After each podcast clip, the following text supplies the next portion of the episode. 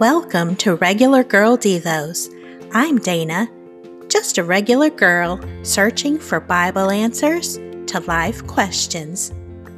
This is our last episode in the Illumination series on self care, and God is encouraging us to be strong and courageous.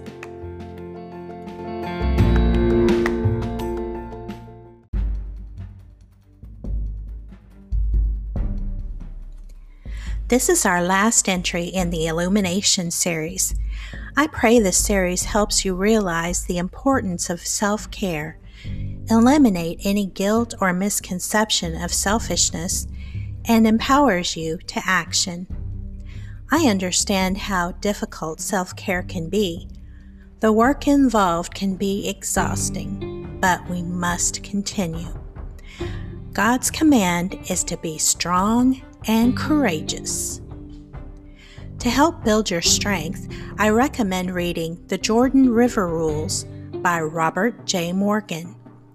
In the book, he maps out 10 God given strategies for moving forward in life. For example, in rule number two, he tells us his research in the command Be Strong yielded 30 results. Several verses add and courageous. And it followed at least six times, I found, with don't be afraid or discouraged. Living for God is difficult. Living in this world is difficult. You can go it alone or you can go with God. The Bible is full of promises, and there is always effort involved for us.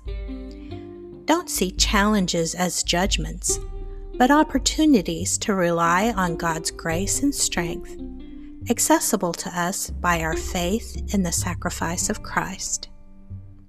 Go with God and know you have the backing you need. Have faith to receive his encouragement and strength. 2 Chronicles 15:7 says, "But as for you, be strong and courageous, for your work will be rewarded."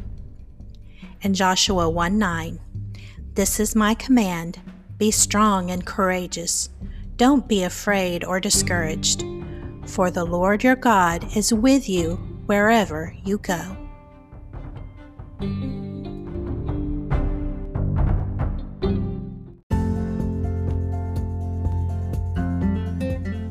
Find ways to stay strong and courageous at haveagather.com. There is so much to explore.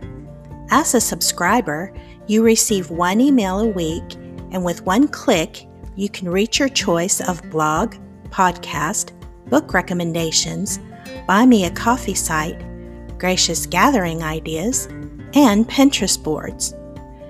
You also get exclusive access to Along the Path journal pages. I'm excited to share these PDF journal pages that coordinate with each post and include the key lesson, Bible verse, and personalized prayer. There's space to write your thoughts and a gratitude diary. Subscribe today and keep encouraged on your journey with God.